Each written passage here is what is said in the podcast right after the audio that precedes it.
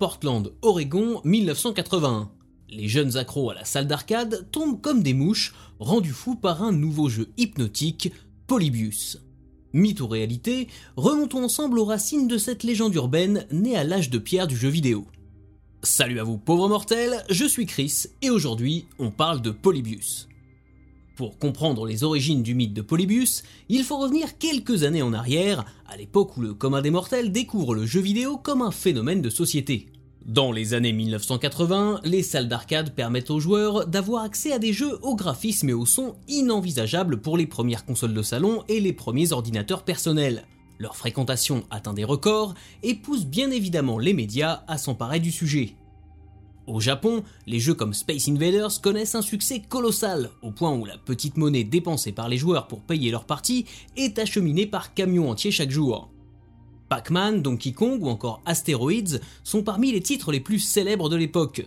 Des jeux de score à la durée de vie pratiquement illimitée, à l'origine des premières compétitions de jeux vidéo, bien avant que le terme e-sport ne rentre dans le langage courant mais aussi comme toute nouveauté qui se respecte, au cœur de différentes polémiques à base de dépendance et d'abrutissement des masses. Étrange paradoxe, ces débats autour d'un loisir ludique et interactif demandant de l'implication aux joueurs seront menés pour la plupart à la télévision, moyen de divertissement passif par excellence.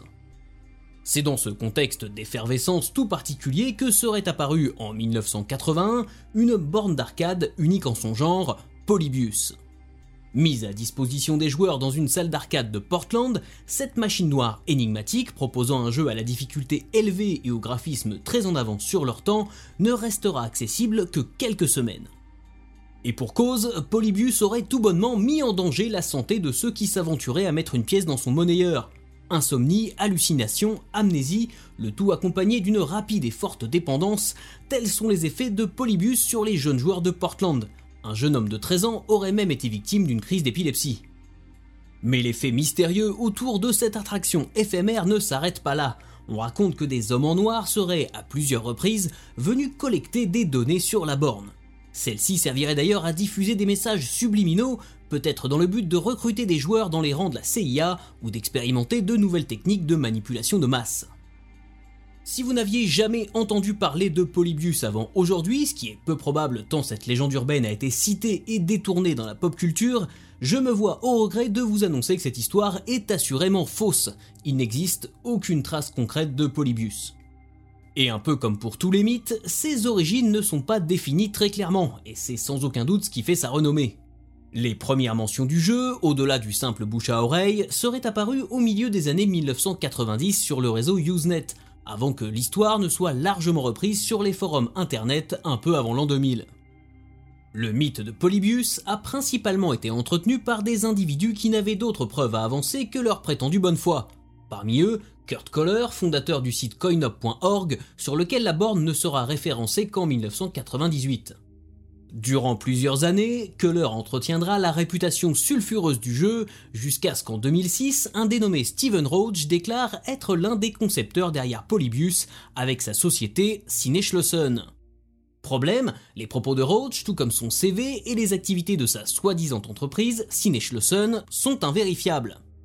Malgré plusieurs enquêtes très sérieuses sur le sujet, personne n'a jamais réussi à réunir les pièces du puzzle Polybius afin de donner un peu de crédibilité aux différents témoignages rarement concordants. D'ailleurs, Keller lui-même accusera Roach d'être un affabulateur, et on peut se dire que quand les deux sources censées être les plus fiables s'accusent mutuellement de mentir, c'est plutôt mal barré.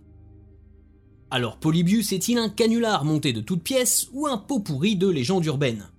Nourri par les fantasmes hérités de la guerre froide et du projet MK Ultra de la CIA qui visait à contrôler les esprits en usant de l'hypnose, de psychotropes et d'autres joyeusetés, Polybius est une sorte de panique morale à retardement mêlée à une creepypasta. Comme pour tout ce qui fut nouveau en son temps, de Donjons et Dragons au heavy metal en passant par les comics, les jeux vidéo provoquaient rapidement une levée de boucliers totalement disproportionnée à l'impact réel qu'ils pouvaient avoir sur la jeunesse.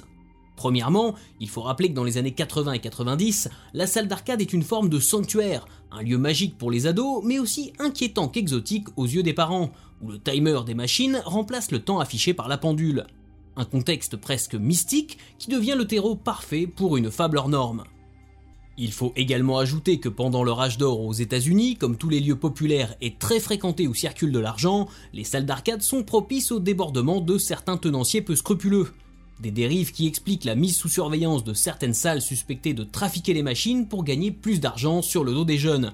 On est bien loin des Men in Black, mais ça aura suffi à nourrir les théories les plus folles. Aussi, il n'est pas abusif de penser que les quelques cas documentés de jeunes gens pris de vertige, de malaise ou de vomissement après avoir tenté de battre des records lors de marathons vidéoludiques dans les années 1980 ont servi de base à la légende de Polybius. Puis, comme pour tout bon mythe urbain livré à lui-même, chaque nouveau conteur est venu ajouter une couche d'éléments plus étranges ou époustouflants les uns que les autres, jusqu'à ce que l'histoire frôle carrément le surnaturel. Mais ici, la partie folklorique qui fait de Polybius une légende urbaine a pour spécificité d'avoir surtout été développée par des joueurs eux-mêmes, plutôt que par des détracteurs du jeu vidéo. Plus que la volonté d'effrayer le kidam moyen pour le faire partir en guerre contre ce loisir ou de satisfaire les médias en quête de sensationnalisme, il semblerait que Polybius soit plutôt là pour asseoir une forme de mythologie du jeu vidéo, comme si ce divertissement possédait un passé sombre et interdit que le néophyte ne pourrait jamais atteindre. Une recette d'autant plus efficace et fonctionnelle au début des années 2000, lorsque beaucoup de gamins, moi y compris, pouvaient grâce à internet explorer le passé de leur passe-temps préféré. Comme pour le Bigfoot ou le monstre du Loch Ness, le mythe s'est peu à peu transformé en business. Outre de nombreuses versions plus ou moins crédibles se revendiquant comme semblables à ce qu'était l'authentique Polybius, il existe plusieurs hommages basés sur les souvenirs, toujours sujets à caution, de joueurs qui auraient utilisé la borne d'arcade originale. Évidemment, il faut avant tout voir dans tout ça un bon moyen de s'amuser en entretenant une légende urbaine qui aura su trouver sa place dans la pop culture. Des Simpsons à la série Loki du MCU, en passant par le comic book Polybius Dreams paru en 2017 chez Hypnotic Dog Comics portail électronique vers d'autres réalités, expérience du gouvernement américain pour laver le cerveau des ados, dérive d'une technologie mal maîtrisée, encore des années plus tard, les quelques faits tragiques avérés autour des salles d'arcade racontant le décès de joueurs cherchant à atteindre le high score sont la source inépuisable des théories les plus alambiquées.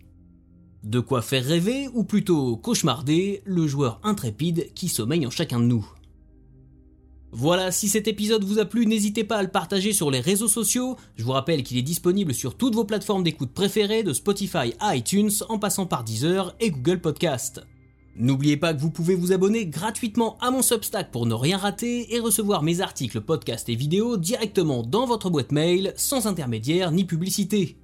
Si vous en avez la possibilité, vous pouvez également souscrire à une formule payante mensuelle ou annuelle pour soutenir mon travail et me permettre de bosser dans de meilleures conditions et jusqu'à la prochaine fois, je compte sur vous pour avoir de saines lectures.